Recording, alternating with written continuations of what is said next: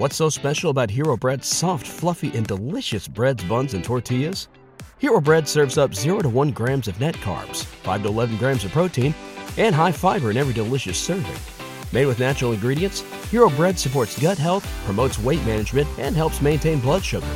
Hero also drops other limited edition ultra-low net carb goodies like rich, flaky croissants and buttery brioche slider rolls.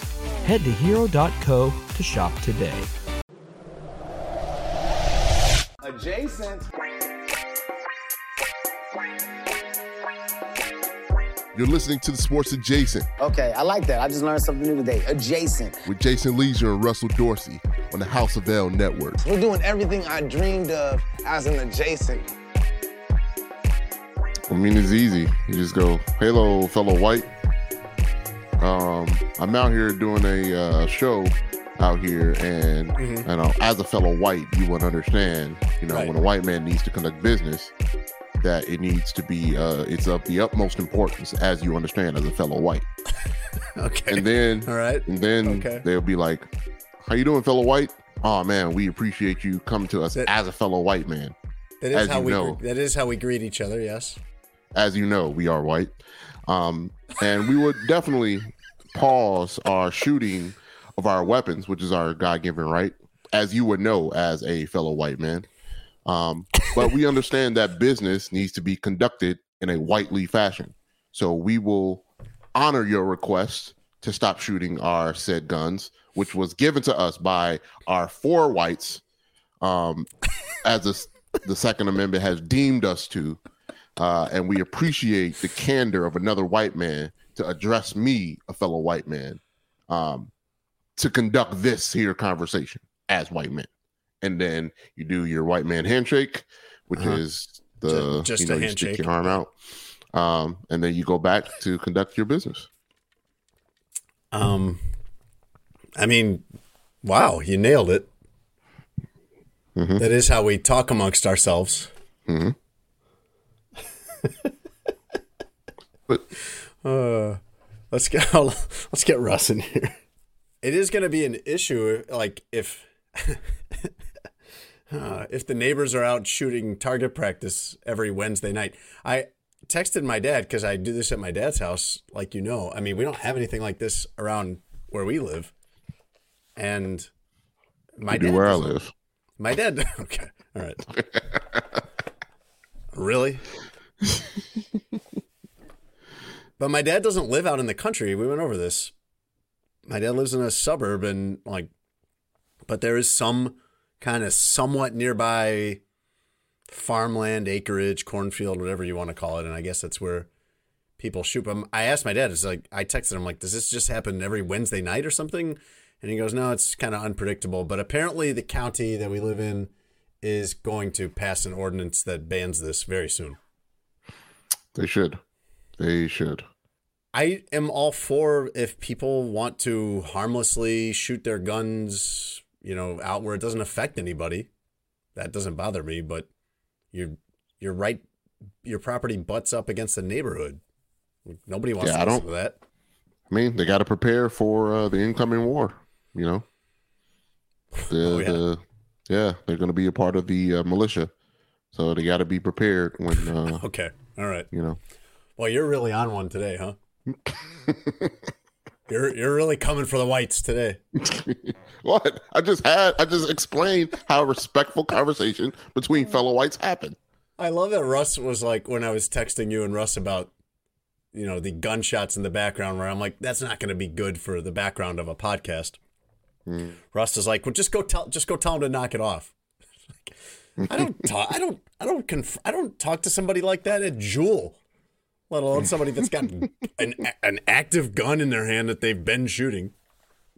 yeah, I mean, uh, I, I I don't I don't know. I never had a conversation to ask somebody to please stop shooting your gun. Um, Either have I. That's, that's, I just when I, the guns are out and the guns are around, I tend to go the opposite direction. Yeah, but I I don't know what you're supposed to do when it's at your house. Like, what if you're trying to watch T V or I don't know. I don't know, man. I'm going to have to find somewhere else to do this if this is a recurring problem. You don't seem like you're hearing it in the background, so that's good. No, no. I mean, it'd be fun and funny if the listeners could uh, hear it, because it'd be kind of like we're doing those things. It's kind of like we're doing a podcast music video, you know, where, you know, a rap music video where you hear the guns in the background, but then we got these fire bars or these fire takes coming off, you know, to the sounds of the uh, uh, of the beat of the drum. You feel me? You know, boom, boom, boom, boom, boom, boom. You know, you understand me? No, I don't. But that's fine. I kind of forgot that Urban Dictionary was still out there, even though that is what I have often used to look things up. I, ever, I don't know. I look things up on there, but I don't necessarily assume that it's a credible, reliable source of actual information when I don't know what a word or phrase means. But I usually find I usually find the Urban Dictionary descriptions and entries funny. E- even if it, even if I can't one hundred percent trust that this is a reliable source to teach me this information, I know that the dictionary entries in there will be funny to me. The only and, thing al- and also filthy. There he is. There he's back. Yo, yo, the only thing you really need, unless you don't know what a slang term is, is Urban Dictionary, is to check if your name means you're a thought or not. Um, I think Anthony qualifies in, on the Urban Dictionary as uh, a thought. Uh, name. What does that or, mean? Or or ho. That's what that means, Jason. I knew oh. Jason would know what that thought why would, is. Why would his name be that? I don't know. It's just what Urban Dictionary okay. says. I think, I'm not one hundred percent sure, but I think uh, Anthony is. But it, you make sure you check out what Jason means in, in the Urban Dictionary to see if, uh, right. you know, you're, you're out here being, you know, well, that hole I, over there. I happen to have my old Google machine right here. There it goes. There I'm go, glad bro. you asked. Wow. Oh, yeah. wow. I mean, Tone, you could do some producing, but it's okay. We'll have Russ do it. I mean, I, yeah, I could, but, you know, he's already on it. All right. Yo, Jason is a sarcastic person. They got that part right. What? Mm. Really? Does it really say that? Yes, word for word. Jason is a That's sarcastic funny. person, but when okay. you get to know him, he will talk and joke around with you. How about that? Well, hey. I feel like Urban that's Dictionary. what you wrote. What you wrote in my last birthday card. Yes, yes. I, I also created. Uh, I've also created that that uh, Urban Dictionary post about you. Oh, that's they so got nice. that right. Thank you. They got that. All right. That's a pretty good description is, for yeah, you. That's really good. Russ, is your actual advice that I go tell my dad's gun shooting neighbors to stop shooting those guns because I got a podcast to do? Yes. You're, you're picturing that going over well. I picture you. I know you're not a real one like that, where you, you don't like confrontation. I am right? not a real one like I, that. I know, I know that about you as my longtime friend. But go over there. They up there shooting their old guns. You go over there. Boom, boom, boom, boom, boom. Hey, hey, cut all that noise out. Oh, my bad, my bad, dog. That's what they're gonna say. That's how they're gonna respond. Okay. Uh. Because the, the reply you gave was, oh, yeah, that's a good idea. And the reply I gave was, you know, the whites don't shoot the whites. I would now, like for, if Tone goes over there, slow singing and flower bringing. I, I would like for no one to get shot, including me. Especially. I'm not, I, I'm not taking chances over there. Uh, you do Rush need you. to find a new location to record, if that's well, the case. You are correct. Because we're two weeks in a row on this? Yes.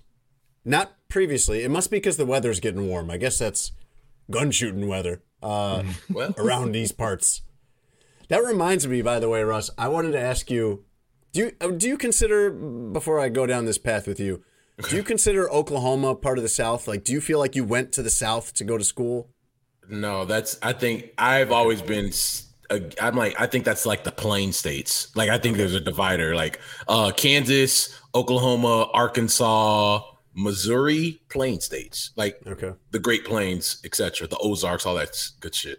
Uh, the South, to me, is your Alabamas, your Mississippis, your Louisianas. I'll even throw, you know, Georgia, I'll th- even throw the Texas Southeast. in there a you little bit. Yeah, way. usually the Southeast is the South to me. Okay. I think of Texas as kind of different. I think I kind of think of it like you do, like the Southeast when I say the South. Yeah. But I do, but I do think that Oklahoma is kind of country and would be a much different culture than where you grew up. And I just was wondering, because it probably has some commonality between that and the South, is that both of us grew up here in Chicago and then yes. went to a totally different part of the country and a totally different environment for school. And I was wondering if you encountered a lot of things down there that were just bizarre to you from um, having grown up in Chicago. Like just as a, just as one example, uh, for me, I spent I went to school in New Orleans, and and that is its own thing. That is not necessarily part of like what you think of as quote unquote the South. But my wife is from rural Louisiana, so I have yeah. been to the South. But just one thing off the top of my head, it actually is in both places, that I thought was just bizarre and had never even thought of or seen before is people eating crawfish. Like I just thought that was the weirdest thing. It makes your hands smell for three days. Everybody's got some remedy to get that smell off that doesn't work. Like rub salt on it, rub lemon on it, whatever you do to it, it doesn't work. And I'm just wondering how if there's anything like that that you experienced going from suburban Chicago to Oklahoma for for school. I think I was like fine. I think what there there was no real culture shock for me because it, it's the benefit of traveling and like seeing a lot of the world before you even get to college. I think the thing that was wild to me was that when I was down there and I had started like going out, taking girls on dates down there, there was like the shock that I was like dating girls that weren't just black girls, like everybody. Mm. And like that was so wild, like, because you're in this bubble of you only date people that look like you. And I'm like, that's the dumbest shit in the world. Yeah. Um, but it's part of living here where there's so many different people groups. I don't, that was not like my life. Um, nor is that how my, my parents thought like, oh, don't bring no girl that don't look like you home and all this, you know? Um, I thought that was wild. I also noticed that there was a lot of closed-minded thinkers down there. Now, I know that's not everybody, but being Big City Russ coming down to Oklahoma. That, where please tell me that's not what you called yourself down there. No, no, no, no, no. Okay, that's how they right. viewed me. They viewed me as Big okay. City Russ. Oh, no, I need this character. I need Big City Russ to have thoughts and become a stinky and being, please. Thank you. Uh, Every Everywhere he goes, he's comparing it to Chicago. Well, we walk like this in Chicago when it's cold. City of big shoulders, you know? You got to have your shoulders popping up and down when you walk. But uh no, like I think for me, there was some stuff that I thought were just normal that people who weren't from Chicago or, or lived down there were just like, wow, that's some liberal thinking. But yeah. I thought it was like, you're very just closed-minded and not open to the world around you. I certainly ran into some of that, especially in rural Louisiana. Mm-hmm. Um, and those are good points. I was thinking more, uh, more harmless things. Oh, like, my bad. Like, no, no, it's fine. No, it's fine. That's, it's a fine place to take it. Um, but like okra, for example, is something I really like now that I, I don't think I even knew what it was as a kid. I don't think I could have drawn you a picture of an okra. Um, but another thing I noticed down there that was very surprising to me, and this would probably be true in Oklahoma, I would guess, mm-hmm. is that just everybody carries a knife. Like at all times, everyone's always got a knife on them, like a utility knife. Oh, uh, I could, I, I think I saw a lot of that. I think it's I saw like part, a lot of that. It's like part of getting dressed in some if, parts if, of the country. If you want something that's harmless, so when I was down there, I was down there for like some Easters and some things like that when I didn't go back home. And for all special occasions, I don't care what it is, there's always two things guaranteed that they have in Oklahoma at dinners, and that is ham and deviled eggs. Wow. Okay. Always, every Sunday dinner, big event, holiday, ham guaranteed, deviled eggs guaranteed. And honestly, I come from a deviled egg family and a ham family, and both of those things were quite all right with me. I was sure you were going to say hat and boots. No, as like as like things you had to wear for family events or th- and I and you do see people.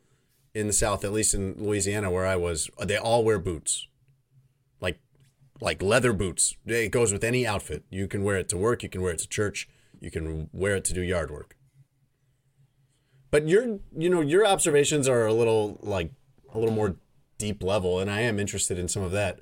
How long did it take you to feel comfortable in Arizona, or did you? I mean, in Oklahoma, or did you ever? Um. I guess it's how you define comfortable. Like I knew from the moment that I got down there that I am never going to move down here. Right. Like that's just not the world I wanted to like live in. Yeah. Um, like you weren't, you didn't see yourself staying there. Yeah, where but there was did, a lot. But of, you were going to be there for a few years at least. Yeah, so it's just like I, I this is the choice I made to come down here. So like, let me figure out my group of friends and people who are like-minded but like open-minded, want to grow, et cetera, et cetera, at a school where there was a lot of those closed-minded people, right? Like that's that was the reality of it. Like I was around that not just because I was in Oklahoma, but because a lot of the people that went to my school were some of those closed-minded people. And so uh, I think it took me I got I got I feel like I got lucky with my friend group down there. And and it's something we've talked about on the pod. Like I think I make do a good job of selecting friends, good friends, like quality friends. And a lot of the friends that I made there, I'm still friends with to this day, right? Like they're not some people that, well, I was friends with then, and then I haven't talked to them since. Mm. So as far to answer your long story short, and to answer your question, maybe a three, four months or so to like really be like, all right, this is my new reality now. But like, I don't think I ever got like, nah, you know, I could, I could make this work. I'm home. No. Well, most people don't go off to school expecting that. I did. I mean, I didn't go. I'm sorry. I should say I didn't go to New Orleans expecting that, but it, it happened. Right. Where living there, I just fell in love with the place. It's it's not a college town. It's a lot different than Champaign or Ames, Iowa, or Stillwater or whatever. Uh, you were in Tulsa.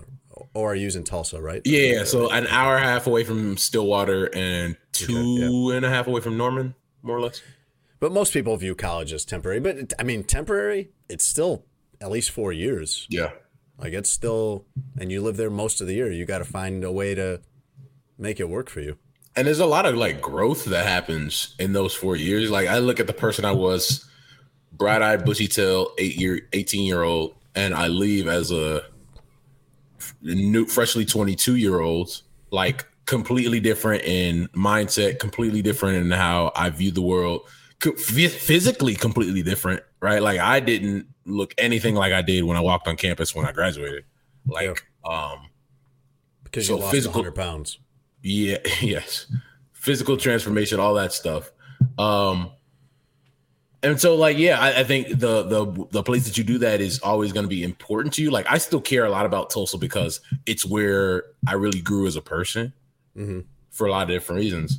Um, but, yeah, I, I think the the comfort level part of it is it's an interesting question because I don't know if I've always – if I really sat down and thought, like, oh, was I comfortable at that school? I went, but maybe I never really got comfortable. Maybe I didn't want to get comfortable there. Wow, now we're really getting somewhere. Mm, big brain stuff. Now now we're doing therapy on you. and, and, and tell us about uh, your relationship with your mother, Russ. Oh, it's great. That's Love where we're mom. Going. That's, that's the path we're going down here. I, th- I think you're right, though, that everybody romanticizes the place they went to school. Yeah. And so, you know, when I throw those places out there like Ames, Iowa, or Champaign, Illinois, if you went to college there, you probably think that's an amazing place, or Gainesville, Florida, or wherever. Sometimes you actually go to school in an amazing place. I mean, I think if you if you go to school in L A, or if you went to University of Chicago or something like that, you are in an amazing area. But everybody romanticizes the place they went to school a little bit. And I have, and we talked about this when O R U was in the tournament the first time, like a couple years ago. And like I have this.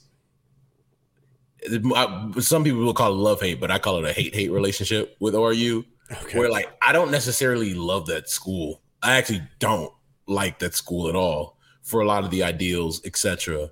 Uh, have a lot of people that I love that went there. A lot of people that I love that work there currently. Um, I found my career at that school, but I don't necessarily like people have this this uh, tie to, you know, Illinois or Michigan, Michigan State or uh, whatever. And I really kind of don't have that because I don't have that lovey-dovey feeling, that romantic, romantic, I don't know how to, I can't use it. Yeah, I, I was going somewhere. Uh, I don't have the ability to romanticize my school like other people um, because I just don't feel that way about my school. My school doesn't even exist anymore. So, you know. The Illinois Media School, not a thing anymore? Nah, nah. I went to Robert Morris. Nah.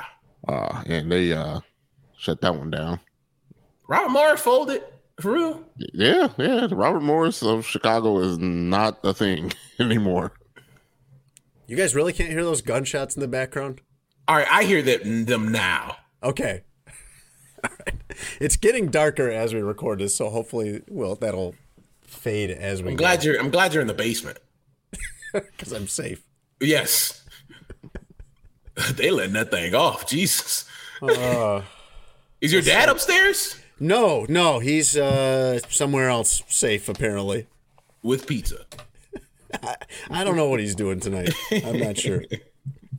Let's start the show. Welcome to Sports Adjacent. We are going to try to proceed through the show as uh, my dad's neighbors shoot their guns off in a field nearby in the uh, in the adjacent to the Sports Adjacent recording. Uh, my co-host Russ Dorsey, a real one, is here. The last time I got called a real one, it w- was because I uh, let someone who was behind me at work take the, the last good parking spot. They were behind me. I came up to it. I saw that there was a woman behind me, and I just like rolled down my window and pointed at the spot and kept driving. And then I found out later it was one of the news people that I know, and she was like, "You're a real one for giving me that parking spot." There that you is go. The, probably the only time anyone has ever called me that. And you were. You were. I can confirm. That's defi- confirm okay, that so you that, were a real one so, in that situation.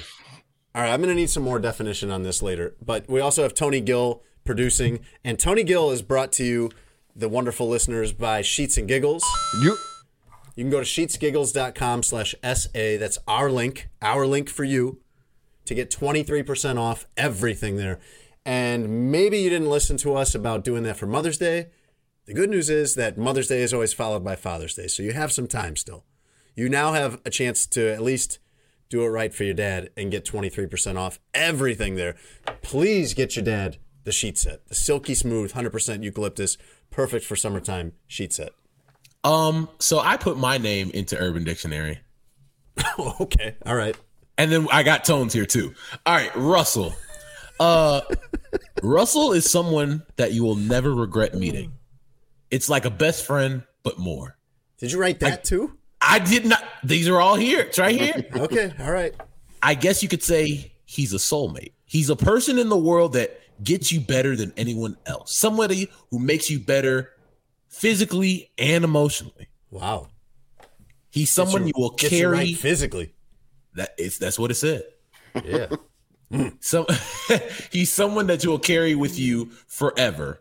If you fall in love with a guy named Russell, make sure you fall hard so he can pick you up. How about that? Okay. And you will put them back down. All right. All right. All right. No, don't do that. Don't Does do anybody that. Who calls you Russell? Uh, my mother. Uh, it's usually. I think we've talked about this. My mom does. Uh, every time, all the time that she only addresses not all Russell, the time, but she does it Russ. more than most. Okay. My brother calls me Russell. Uh, and when I meet people for the first time, I introduce myself as Russell. I don't okay. go off Russ necessarily off first rip, but then after that, it's Russ. Uh, and then usually women say my whole name mm-hmm. as opposed to men who usually call me Russ off rip. Interesting. Yeah. Russell Russell sounds, this is probably true for any name that's that you can do the short version of. Russell sounds more sophisticated. Formal. Yeah. More it, like elegant and sophisticated, and Russ sounds more like a normal guy name. Every okay. every Russell I know is either a hardcore smoker or a hardcore drinker, except for you, Russ. Oh my dark, God. They have a raspy wow. voice. Okay. And uh, oh no. Yeah. I don't they just I don't know. It'd be funny if Russ was short for like Rustifer or something. If it wasn't short for Russell, not Rustifer. Ugh. When you write when you write your book, are you gonna go Russell? I don't even know what your middle name is. Uh, Robert. Uh, Robert. Yeah. Uh, R. R. Dorsey. Are you, are you gonna go um, R. R. Dorsey? I'd probably go Russell R. Dot Dorsey. Okay, Russell R. Dorsey. Okay. Yeah. Um, I got Tony's here. Okay, you, please do.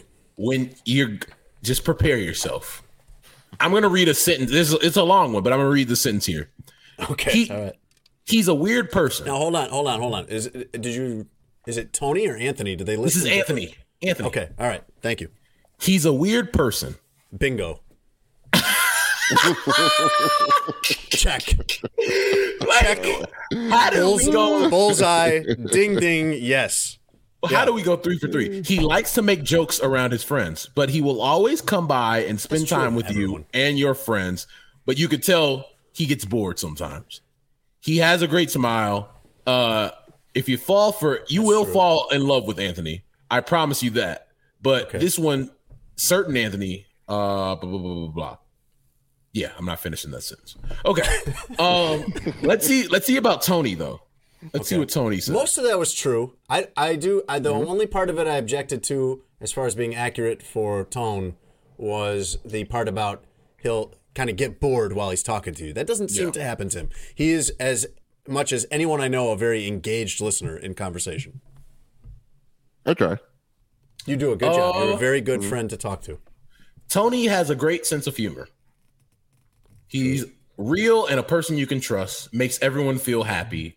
Uh, and doesn't bring negative energy. There's an uh, in there I'm not sure about. Tony can be antisocial at times.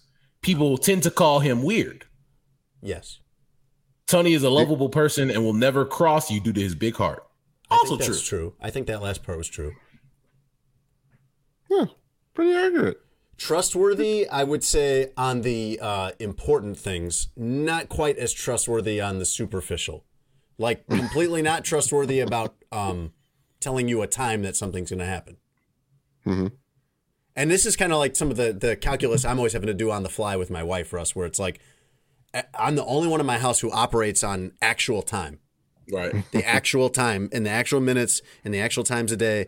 Mm-hmm. Everyone else, I got to be running constant conversions in my mind. So when my wife says, Uh, this will be ready. Dinner will be ready in fifteen minutes. I know that probably mm, twenty-eight minutes. Okay. okay. Or or thirty-five minutes, depending on how things are going. Like constantly run. And Tony's the same way where like if I'm meeting some, Tony somewhere or Tony says he's going to send us the invite to get on StreamYard at a certain time. I know, you know, it's not always the same conversion. Like like today when he said seven thirty, I knew, okay, it'll probably be close to seven thirty. It might be seven thirty-five, something yes. like that. If he's in the car, then you add more time. Like if he says, oh, I'm going to be there in ten minutes, then it's probably more like twenty. That's fair, Tone. That's fair. No, I did not disagree. You're trustworthy about the important things. There's a lot of nodding. You are very trustworthy about the important things. Yes. Yes, you have to. I'm a man of integrity. All the important things must be taken seriously. Yes. Like Sheets and Giggles. And make sure you go to yes. sheetsgiggles.com slash SA to get twenty-three percent off. Sports Adjacent is also brought to you by BetMGM. Go to bet M G M dot com or download the BetMGM app and get our offer with promo code adjacent one thousand. Your first bet with BetMGM gets paid back up to one thousand dollars if you don't win. Just go to BetMGM, the king of sportsbooks, promo code adjacent one thousand. So I'm a little bit hung up on this whole a real one thing, which is what you've listed as your official title on our platform here, Russ. Um, how is it that I am a real one if I go confront the gun shooting neighbors, but also a real one if I just give my parking spot to someone else? I mean, that seems, that's a wide umbrella if both of those things are covered in that description. I mean, words have multiple meanings, Jason. Okay, but help me Phrases navigate mo- it here. Help, help me navigate it here. In some ways, I, it sounds like you're saying I am, in fact, a real one. And in other ways, I'm not. For example, Tony always talks about his uh, his cartoon show that he likes with uh, uh, Goku. And he says, real ones know. Mm-hmm. And I don't know. Therefore, not a real one. In that case. Mm-hmm. Okay, so case by case basis. I got it. Okay. Somebody pulls up on you and your wife and starts the static. You're not a real one. Like, I don't expect you yeah. to throw hands in that situation. So you're not a real one. And they'll but, probably be able to sniff that out very quickly. A hundred percent. Right. A hundred percent. Because, because Russ, they probably are a real one. They probably are. Yeah. Yeah. yeah. That's usually how it goes. That's usually how I'm it catch, goes. I'm catching on. Why are you laughing, and, Tone? I'm, I'm getting it. This is how people learn, Tone, okay? The first time you do a math test, the first time you do an algebra test, you don't score one hundred on it. Okay, mm-hmm. you score like seventy percent or sixty percent, and you're like, okay, I got some learning to do. That's true. This is the learning part. Go on, Professor. All right, and so in that case of you giving up your parking spot for the young lady that was behind you, you were, in that case, a real one. By being, like, courteous and thoughtful. Yeah. Okay, all right. And you have listed yourself as a real one based on mine. Mine doesn't need to be specific, explained. Okay. Mine doesn't need to be explained. Well, to me, it kind of seems like it needs to be explained to me. Probably everyone else is getting it, but uh, based on which factors are you are you declaring yourself a real one? No, I can't do that. Does a real one, in fact, declare himself a real one, or does a real one need other people to say it about him? It's mm. it's like it's like Tone said. Real ones know. Okay, that's Fair why enough. It doesn't need to be explained. I can't I can't dispute that. And Tone is a real one or not a real one, or Tone's a real one.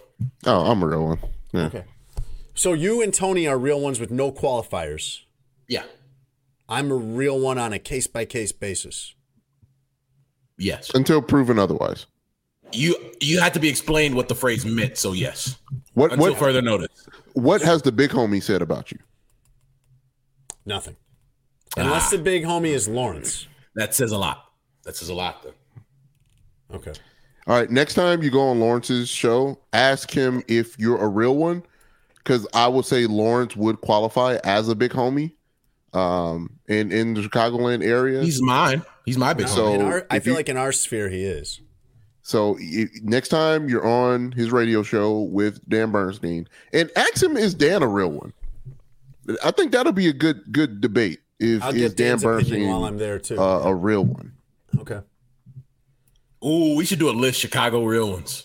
Ooh. Yeah, that might help me. Uh, like Ooh, to know who else is a real one. one. Who are the like, real ones in Chicago? Okay, for example, this is not a name that everyone knows, but he has been on our podcast and we've discussed him plenty, and you guys have both met him. Is my brother Jake a real one? Hmm. Hmm. Don't is know. Jake a real one? Jake is not. I can tell you, Jake is not going and confronting the gun. He, he'd be very mad and annoyed, and he'd be he'd be like really, you know, letting it rip in the house, our house, but he would not go confront the gun shooting neighbors. Mm. So is he or is he not a real one? We got so we got to ask a couple life questions. You got to ask that's, a couple that's life my questions. That's my thing, because I, I think you would know better than Tone and I would, based off the information that you have, if he's okay. a real one or not. Okay, I mean, I could answer for him. I know him, but if, if he's like you in the he is not. Con- is he he's not confrontational, that what it sounds like. He is probably more confrontational than and you are. More equipped to handle confrontation and be uh, more of a fight and less of a flight. Okay. But okay. but he is also of my like mind of we're getting out of here without any kind of arrest or bruises to our faces. I sense real one traits here. We just got to do some more digging. Okay. All right. Maybe this is be a new segment. Maybe we bring somebody on and, and who is a real one? And five minutes of finding out. We're just investigating. A real one. Are you a real mm-hmm. one? Are you a real I think, one? I think that's a great segment. Yeah. That's a. I, we'll start, I definitely. We'll start with Mark Potash. Yes, Mark Potash. uh, Deion Miller. Deion definitely a real one. Women are uh, real ones too. That is. Yes. That goes, it's, oh, it's, oh, it's, yeah. It's, it's, oh yeah. It's inclusive. Okay. All right. Gender neutral, mm-hmm. whole shebang. Okay. Not. I mean, not everything is. So I didn't know. Mm-hmm. No, that is. Okay. The Good art of being Thank a real you. One is right. gender neutral. Okay. Now you got me wondering if my wife is a real one. I have a lot of things. She's to she's more of a real one than you are. I'll tell well, you that, that right now. That buddy. Is probably true.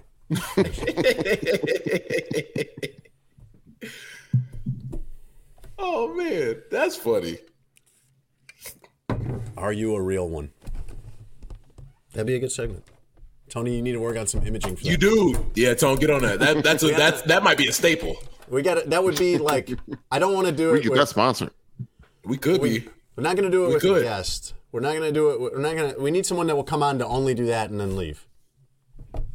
And it has to be someone that is in question. Mm. Someone that's not obvious. Like, mm. even knowing so little about how this is defined, I'm pretty sure Ken Davis is a real one. Yes. Yes. I know Ken's upbringing, too. Right. That's the other part. I know and, how Ken, and, Ken and, grew up with. And it upsets you, but I'm pretty sure Potsy would be like a first ballot real one. What are Potsy's qualifications? It doesn't upset me. I'm, it just makes me laugh. A thousand percent fearless, not scared of anything, ready for confrontation uh-huh. at a moment's notice. That's a real one trait. And uh, likely will not be defeated in that confrontation. Yo, Potsy be having to smoke for people. That's real one traits. He has the smoke for him, and when they don't like it, he he is ready to tell them why it's true anyway. You know what? You know what? You know what's crazy? I'm tell put this part in too. I've seen Jason in his element be a real one. Oh, okay. Like Jason used to pull up on Matt Nagy in the press conferences. Oh, stop with that. That counts. That's just it, no, no, no. Let me explain it to you because there's a lot that any Jason more that than does, the cashier at Jewel is doing a no, nice job bagging Jason, groceries. You got to listen to me. Same. Jason is not because listen to me. There's a lot of people that do our job that would never ask the questions that you ask, and never want to ask the questions that you ask. I was one of those people when I was starting out. It takes a while. It takes I, a while to become the, a real one. The first head coach that I ever covered when I was twenty-two yeah. was Nick Saban, head coach of the Dolphins. And real one.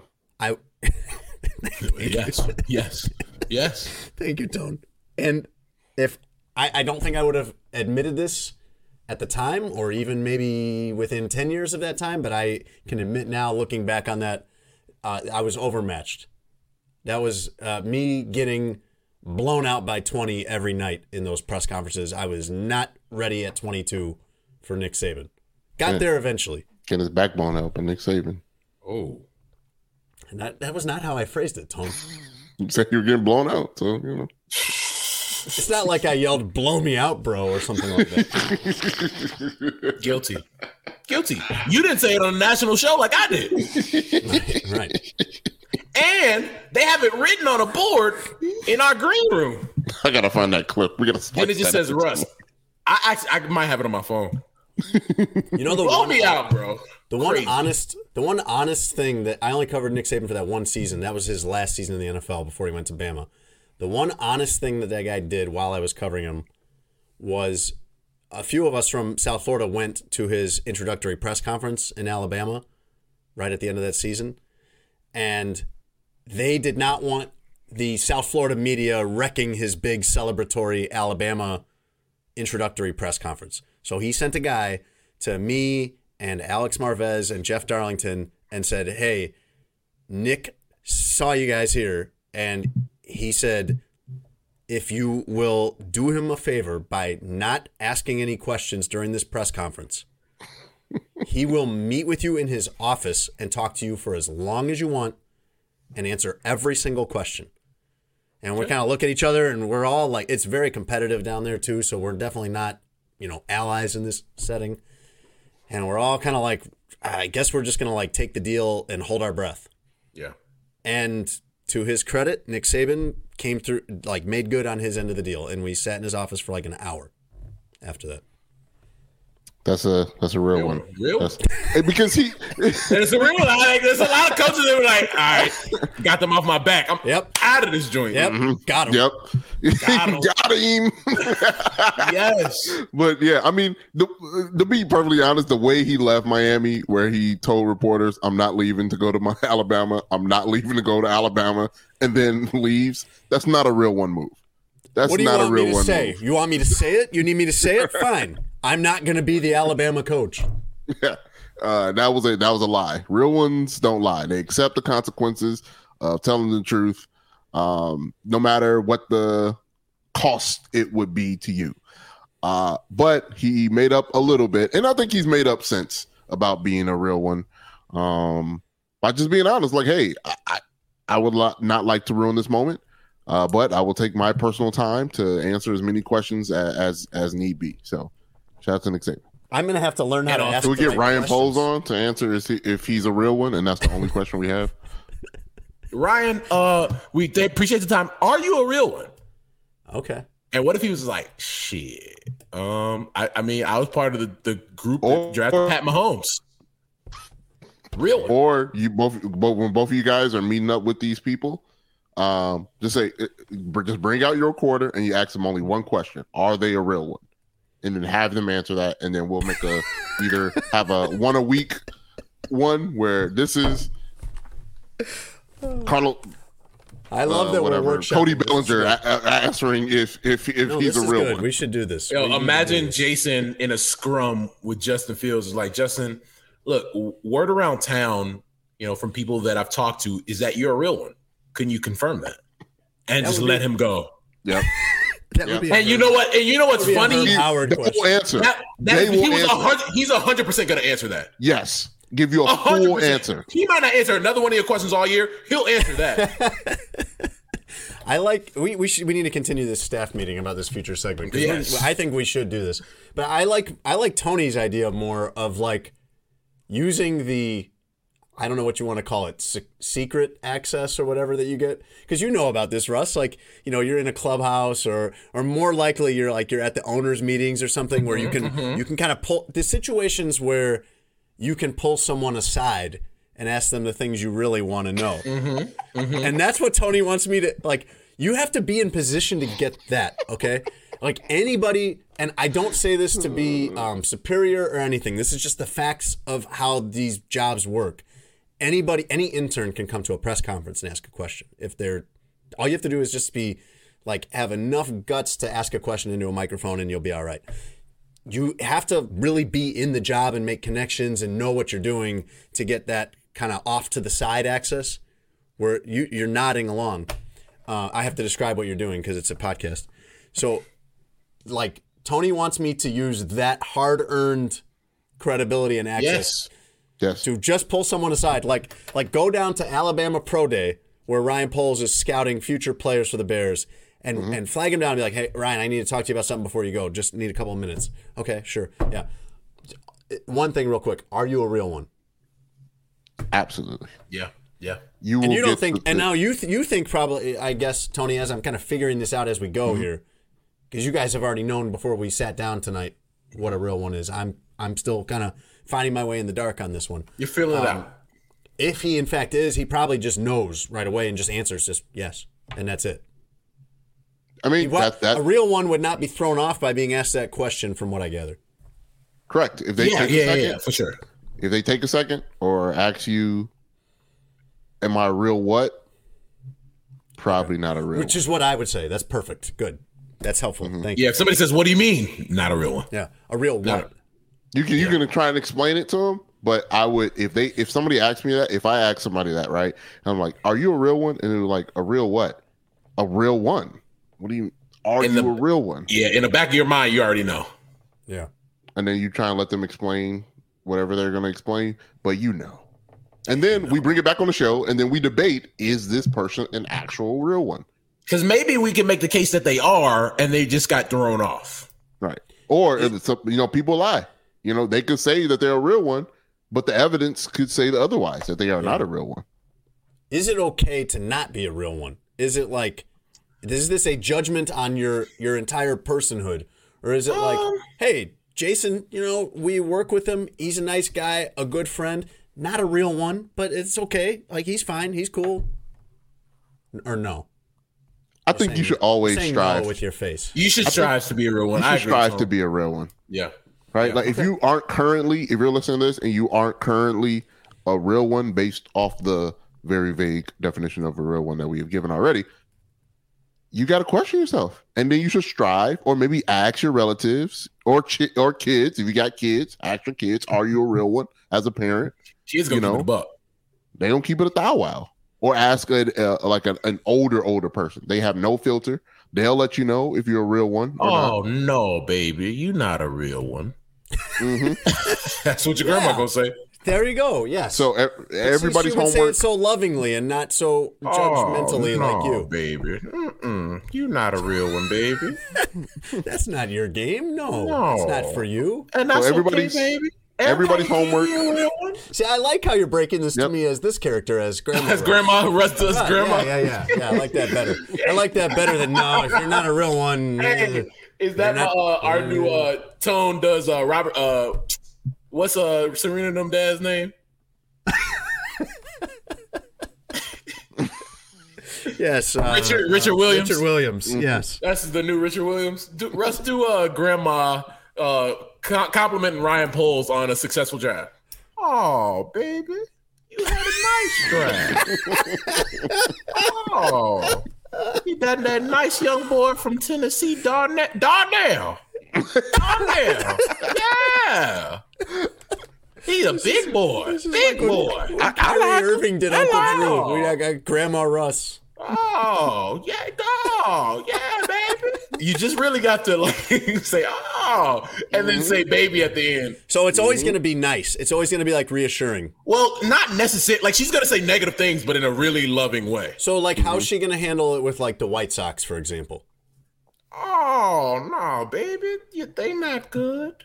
They not good, but it's okay. It's okay. It's okay. You're going to have a good time at the game.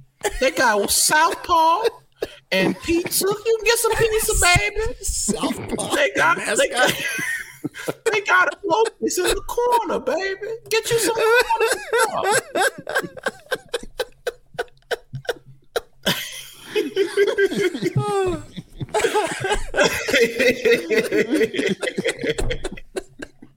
we're bringing, we're bringing back Grandma Russ. uh,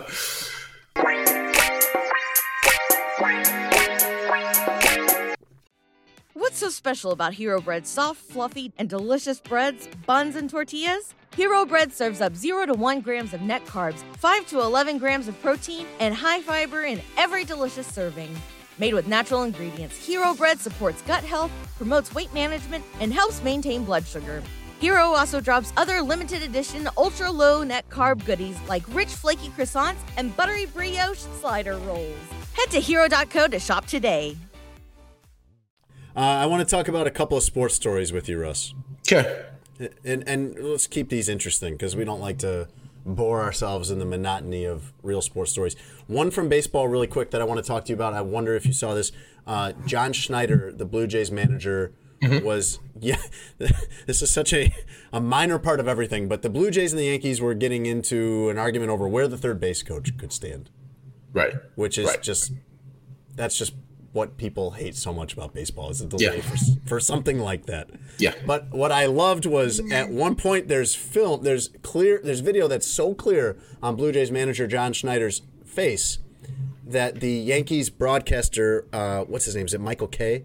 Yes. Um, mentioned this and quoted him because you could read his lips so clearly. He's yelling at somebody on the Yankees during this altercation. Shut up, fat boy. Shut up. fat, fat boy. and so so the New York Post, like as it would, as it does, and part of me is worried about whether it's good for you to read the New York Post, and part of me kind of loves reading the New York Post. But the New York Post is launch, launches an investigation on who he was talking about. The headline on this story from Uh, Justin Terranova is, who is the Yankees, quote, fat boy that Blue Jays John Schneider screamed at? And they're trying to figure out who it would be. And the heaviest player on their roster is Aaron Judge, and he's not a fat boy. No. Aaron Judge is not fat. But what I love is they deduce over the course of this that one of the likely candidates would be their hitting assistant hitting coach, Brad Wilkerson, um, because he, it says, uh, Yankees assistant, the way they described this, Russ, is, Yankees assistant hitting coach Brad Wilkerson is a little on the heftier side, though did not seem involved with the dispute at hand. But then they include a full like upper body photo of uh, of Brad Wilkerson, you know, for just just as evidence, just so you can consider it. Yeah, does Brad Wilkerson in this photo look like someone that you could have yelled "fat boy" at him? This is this is what baseball needs. Like we need, I, we need, I, I love spicy baseball. I tell people all the time. Yeah, we need to get all these dudes mic'd up. We need we need to know what's going on. Like uh, more than any other sport that has continuous action, the sports that lack action, like golf and baseball, on a continuous basis, like we need them. We need people mic'd up so we can hear all the trash. One of my favorite parts about this season was uh, Tim Anderson earlier this year got ejected from a game, and he was arguing with the umpires, and he just kept going, "You soft. You soft." And then one of the umpires come to jump in. I wasn't even talking to you. I was talking to that motherfucker over there. It's, it's fantastic. It's great.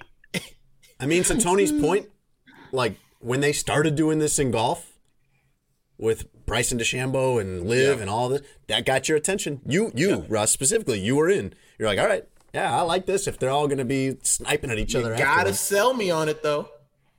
And the games were really good in that Yankees Blue Jays series. It wasn't just yapping. Like Aaron Judge, uh, I think he homered in every game. Yeah, because he was cheating. Don't do that, because that's not what happened. Cheating. That pitcher said he was tipping his pitches. That's different than cheating. It, that, that's that. What the traditionalists would say. I don't care. I'm all here for it. If if you got some information, go ahead. By all means. You still got to find the track it and, and have the strength to get it out. So I'm all, I'm super here for it. I'm that's, not that's co-signing. I, I'm not co-signing that part. That's what Ozzie Guillen was saying twenty years ago. He was saying teach kids to cheat in Little League because that's just part of the game. I, Stein stealing ain't cheating, but I don't want to get into that at this time. Um, the other sports story that I wanted to talk to you about, and, and particularly to get your thoughts on, Tony, is the Warriors. The way everything ended with the Warriors and mm-hmm. them losing to a team that it feels to me like they, they should have been able to beat in the Lakers, and now them going back and saying, yeah, we never got over Draymond Green punching Jordan Poole, mm-hmm. and that derailed our whole season. That was six months ago or whenever. Um, and and now and Steve Kerr saying, hey, we love Draymond. Like, we have a lot of ups and downs with Draymond, but I love Draymond, and we're not a championship team next year if he's not back. Which is in reference to Draymond Green having a player option for, I think, twenty-seven or eight million dollars, which from the outside looks like they, they would, it'd be a gift to them if he somehow didn't take that.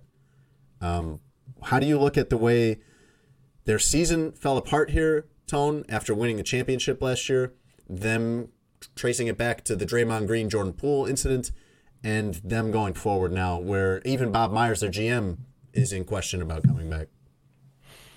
Yeah, um, you know, it, people underestimated, especially people that aren't familiar with team dynamics. Um, there's a certain line that you don't cross, and Draymond crossed it early in the season. Um, he wailed on one of his teammates, uh, and he got out in a public setting, and that is, I knew. Th- There's no way that you can come, come back from that as a team, uh, especially one of a of a player in Jordan Poole who has importance on that team.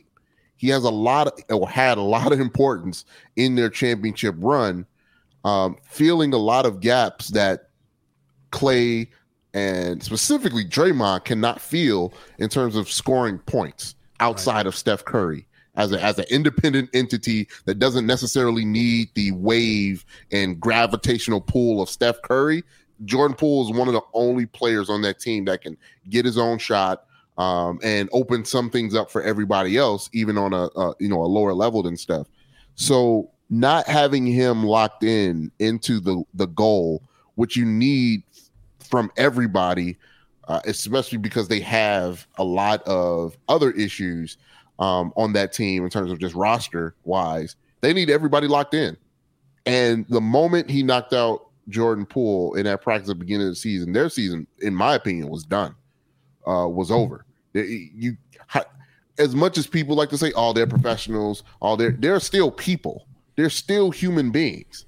And Jordan Poole was embarrassed on a public stage, on a public platform, and Draymond barely got punished for it.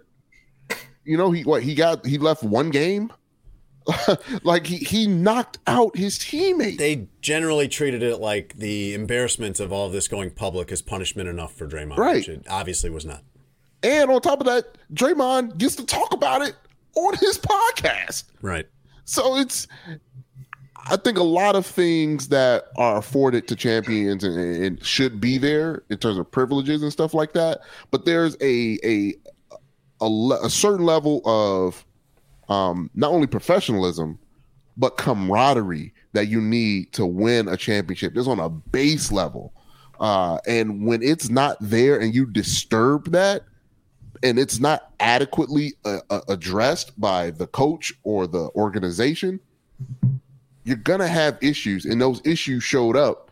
Um, even with Jordan Poole's play, it looked like that dude did not want to be there. Like, he had like four fouls in the first quarter of like game five or something like that. I'm like, bad. What is he doing?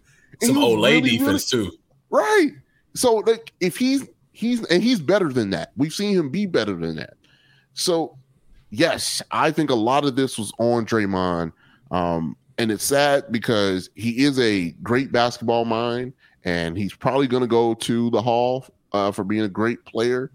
But you got to take the understand, like when you talk about Draymond, the good and the bad, that bad stuff really impacts their team and has impacted their team.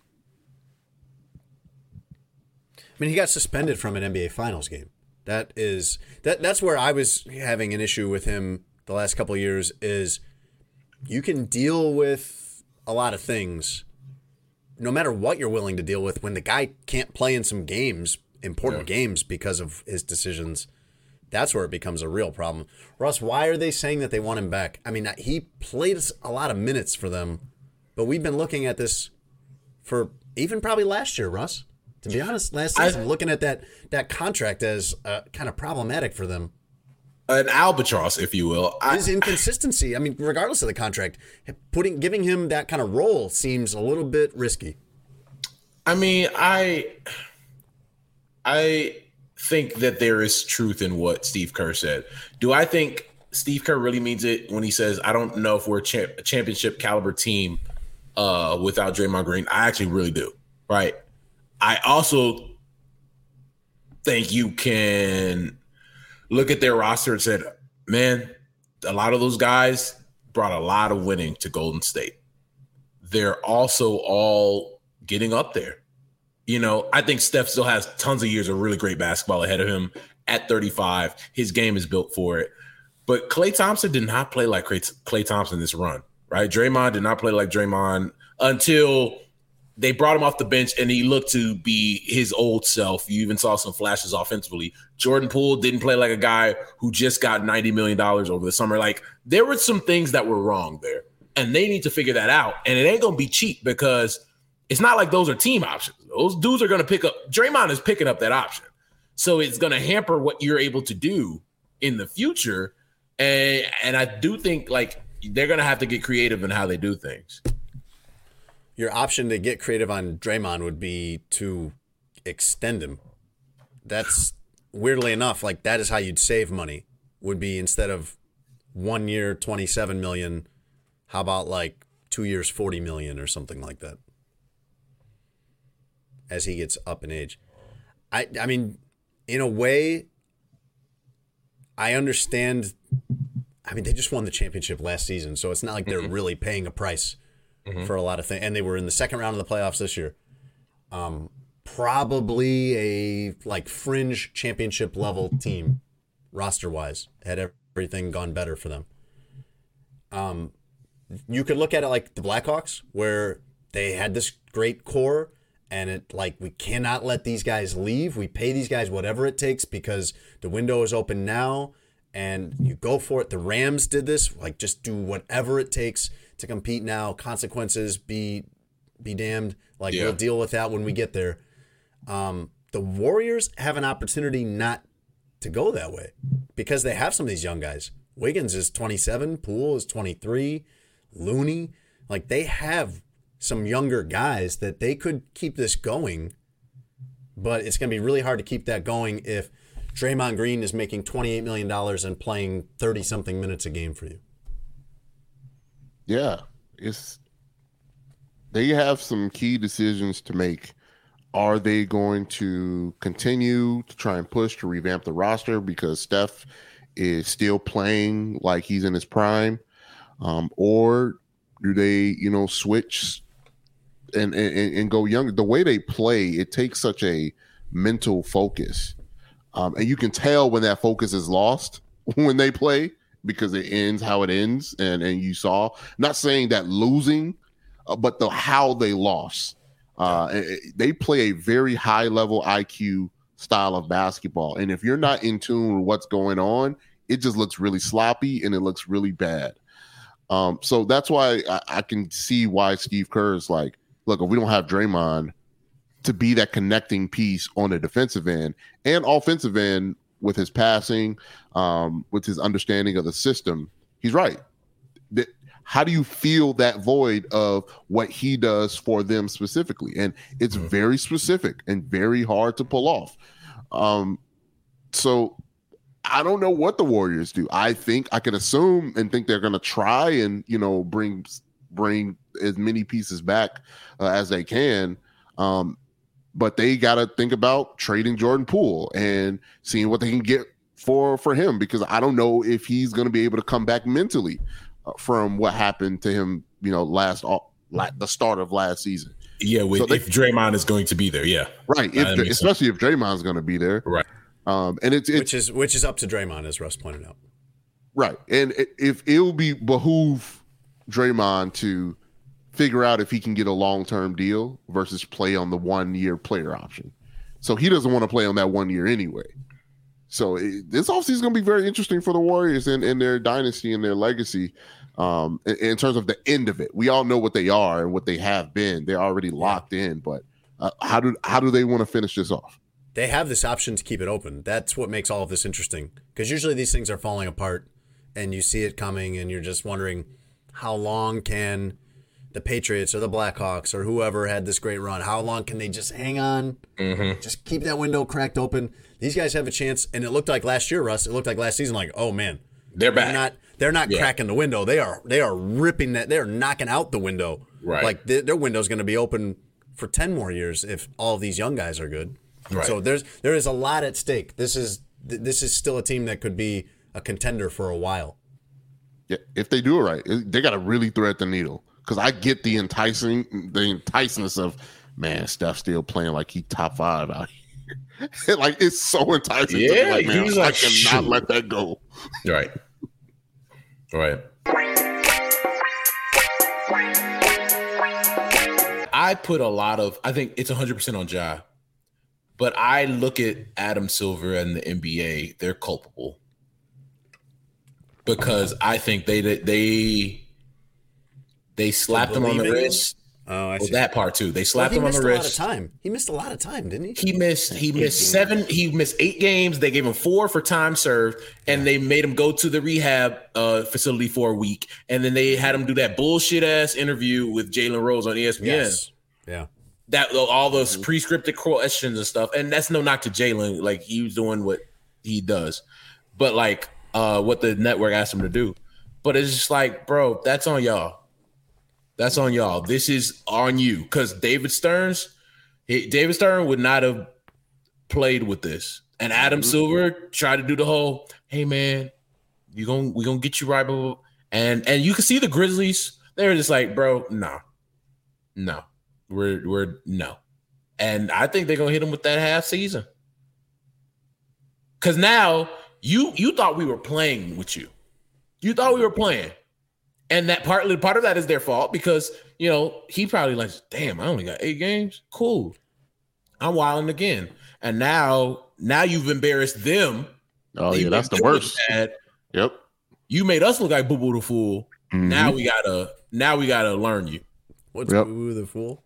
Oh yeah, parents parents will bring that out real fast. I'm like, oh, you you think I'm Boo-Boo the Fool? You think I'm Boo-Boo the Fool? It's a Boo-Boo it's a Fool? it's it's some it's a community phrase. Urban Dictionary used for okay, used for uh. You think I'm dumb? You think I'm stupid? Okay, so it's uh, not like a cartoon character that they're no. There's not an actual okay. Boo-Boo the Fool. Got it. Thank you. Okay, now I got it. There you go. I think that uh, correct me if I'm wrong, but Ja Morant had no prior issues. He had no track record of getting in trouble before the first gun social media incident. Uh, before the fir- the club gun, you had the allegations of him beating up a seventeen-year-old at his house. Okay.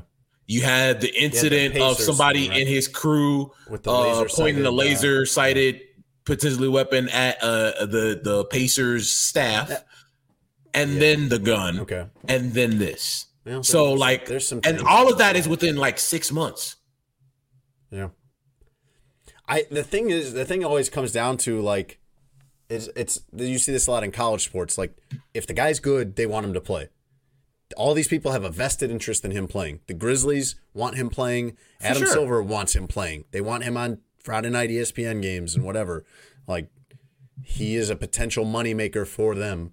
So they're going to want to let some stuff go in a way that they wouldn't for like a Michael Beasley type character. Right.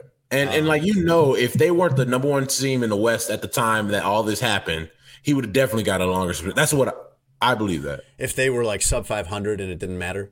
Right. Maybe. Yeah, you're probably right. And that's where, yeah, that's where if you believe that that's true, and I think that that is a valid suspicion on your part, that's where you could have some criticism of the league and the Grizzlies.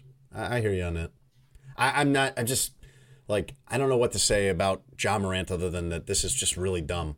This yeah. is really dumb. This is a guy who was doing dumb stuff and got a chance for that to all go away and like straighten out. And you can, you can, we can forget all of this. You can go back to just being one of these premier stars of the league that everyone wants to put on T V and sell jerseys of and sell shoes. And like, here we go. Yeah. The season ends and a week later, this is what you're doing. The best take that I've heard on this came from Bomani Jones. Um, and he's right. A lot of the conversation around this and a lot of the dealings around Ja Morant has been about other people and how they feel and what how, what they feel would do. Um, even a person like Jalen Rose, right, who uh, feels for Ja, he sees himself in what Ja Morant was. He's gone to explain that he was up to similar risky behavior. The one thing that people aren't doing is looking at Ja, the individual, to figure out what is wrong with him. Like, I'm worried about his life. Like, he is bringing upon himself a certain energy and a, and a certain element to his life that could possibly end his life. Like, the, the, the flippant use of weapons and showing of weapons triggers something negative uh, to other people who would yeah, gonna, love to invite tr- that element. Bro, I'm, I, that's, and that's always been my thing. It's just like, bro, somebody's going to, you. everybody's tough till tough shows up.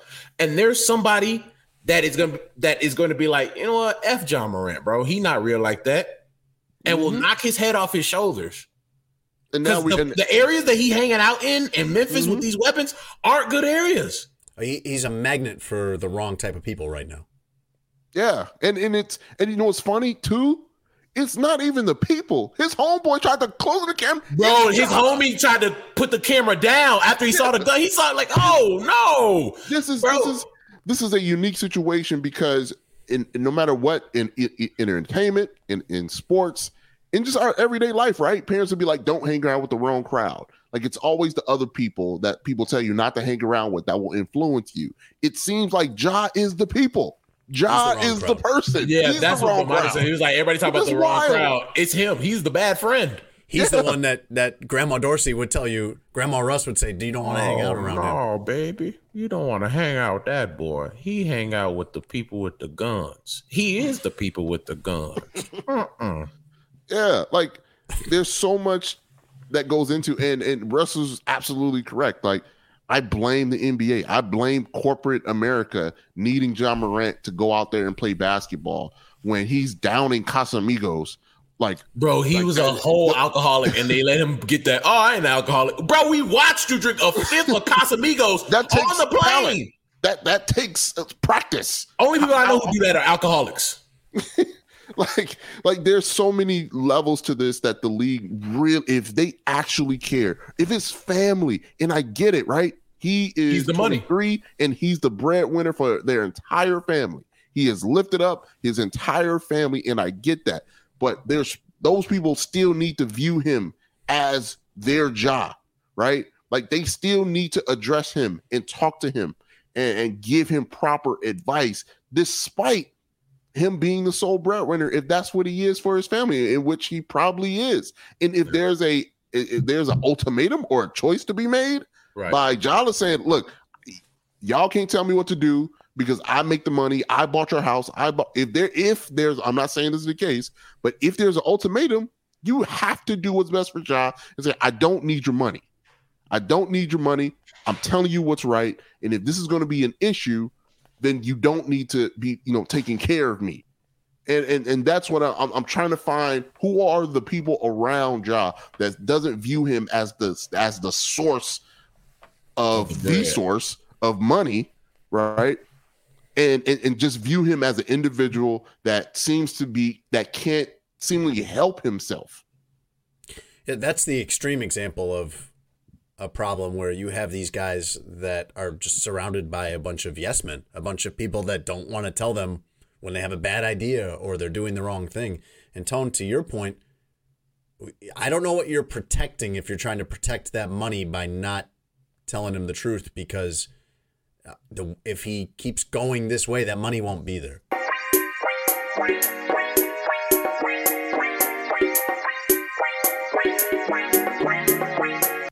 Tony, you were doing some more research on Urban Dictionary during the break?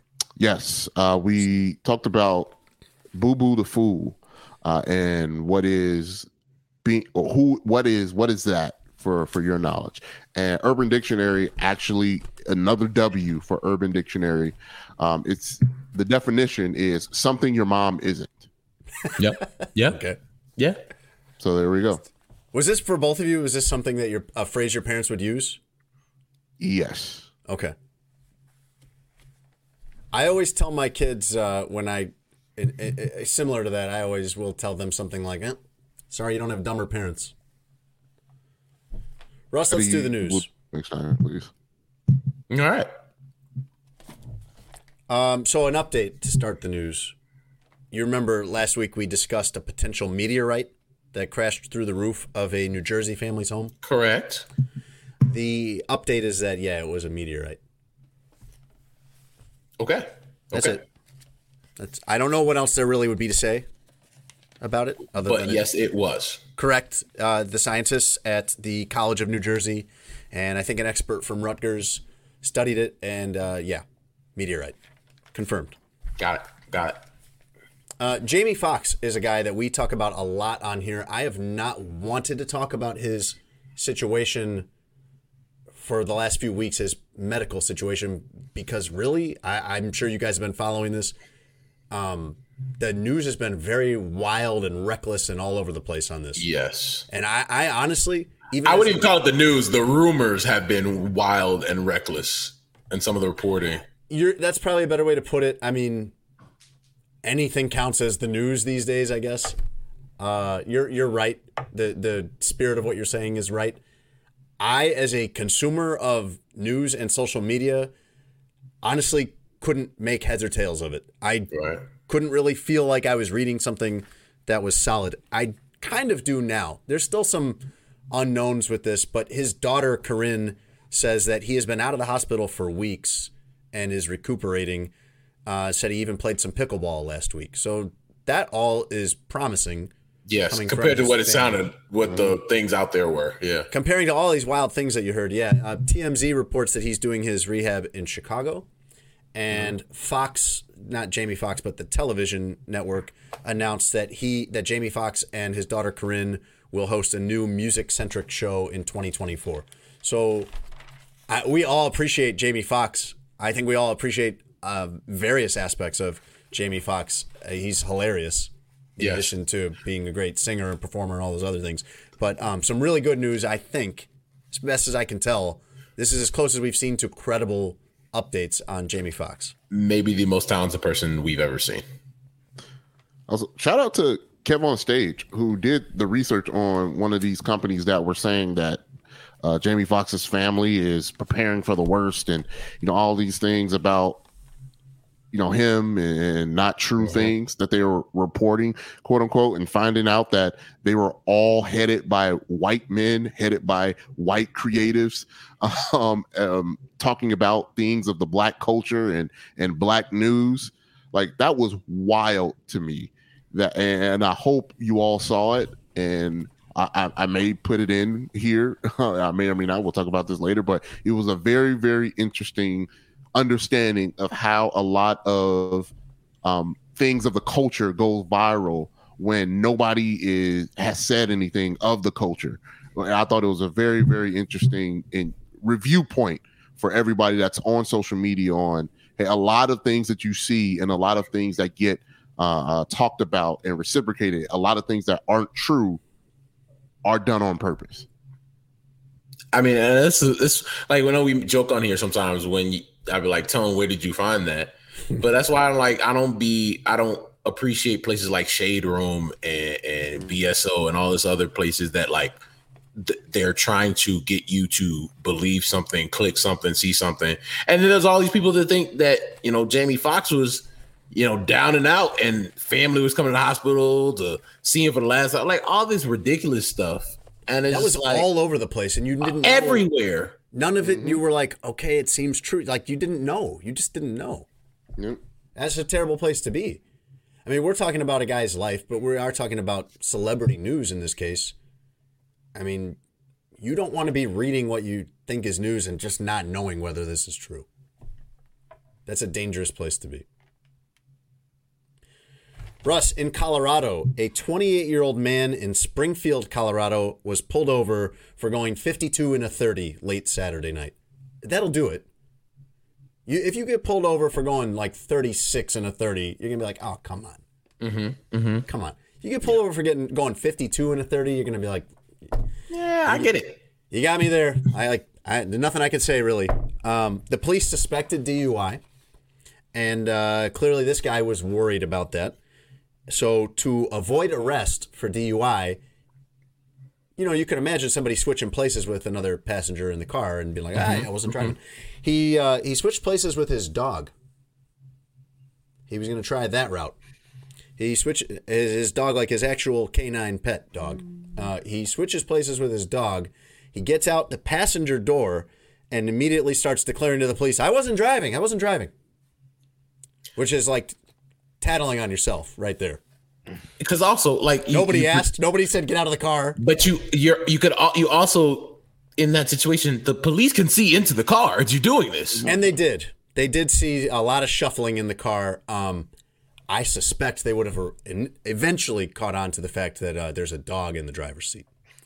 But uh police said there were, quote, clear signs of intoxication, and when they asked the man if he'd been drinking, he ran away. I, I imagine. He made it about twenty yards before they caught him, and I'm going to assume that caught means tackled in this case. Um, the kicker to this is that there were two other people in the car in the back seat, and they were sober. Wait a minute. All right. Like, this guy um, had other options than driving and other options than trying to switch places with his dog and see if that worked. All right. Tone, we have some glizzy news today. Oh. Oh, yeah. Oscar Mayer is rolling out a new recipe for its hot dogs this summer. I'm not an Oscar Mayer hot dog guy. Unless they want to sponsor us, then I'll get on board. I like Hebrew National big quarter pound glizzies. I'm a uh, Vienna, Vienna beef, classic yeah. Chicago guy. Can't go wrong there. Uh, they're also changing the name of their Wienermobile to the Frankmobile. That's whack. Uh, Tony wanted it to be Glizzymobile. That's way better. No, it's uh, not. the uh, the Glizzymobile is, uh, or the Frankmobile as it's called now, is um, twenty-three feet long. Long, long boy. boy. Yep. Mm-hmm. Uh, anyway, first recipe change in six years for Oscar Mayer. Uh, let, let's hear a little bit about it.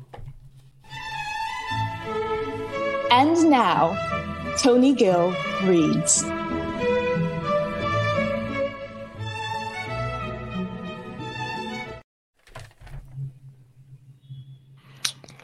What's up, fellas? Tony Gill with glasses uh, cannot be with us, so you got me. Tony oh, that's Gill. Whack. Regular Tony Gill? Some would, some would assume that you've been the same person Tony this whole Gill. Time. Uh, well, I mean, why say that lie? Just to see if we're if I'm tracking along, you know, what, checking my progress. What are you, here. Rap T V news? Hmm? Yes. Is Tony Gill with glasses is not a real one, correct? Uh, I don't know. We should uh, next likely. week. We got to bring. He should be our first guest okay. on. Is he a real one? Okay, no. And then after that, we can have. Uh, no, we can do much better than that. Russ, Russ as a grandma, uh, to check to see if she's a real one. Oh, yeah, baby. Grandma a real one when you, for a long time. You, you can't be doing that during the serious stories. Oh, my bad. You, you can't be... Well, this isn't one of them. This is like, a very serious when, glizzy story. No, it's not. What, but when you did it during on? the Ja Morant story, it's like, I don't feel like I should be laughing right now, but it's really funny. It was. It was funny. You should have laughed. All right, Tone, tell us about the new Oscar Mayer recipe. From Oscar Mayer's press release about their new Glizzy recipe. It's a more balanced flavor profile, an iconic, beefy taste that is more delicious than ever. While some competitors focus on having strong flavors on a few aromatics like garlic and or onion, our team worked to balance these out while still keeping you strong, while keeping strong beef brothy notes throughout the Glizzy. They didn't call it a Glizzy in their press release, but I I imagine in, they I did. Put it in parentheticals for Tone. Got it. Got it. Sounds like a tasty Glizzy. Russ, finally. a... I imagine no. you thought the beefy Glizzy was the tasty Glizzy. I was going to try to deliver that and just keep going, but I, I'm still uh, a child. Uh, finally, Russ, a bizarre police chase in Boone, North Carolina. Police pulled over thirty-four-year-old Joshua Russell Minton. Uh, he was later arrested for driving with his license revoked. When they pulled him over, Joshua Minton tried to drive away, tried to flee in his car, and it actually worked. He got away. He lost the police at one point, ditched his car, and runs into this, like, undeveloped land in Boone, North Carolina, like a field or whatever. So he's free at that point. Mm-hmm. Like, sort of.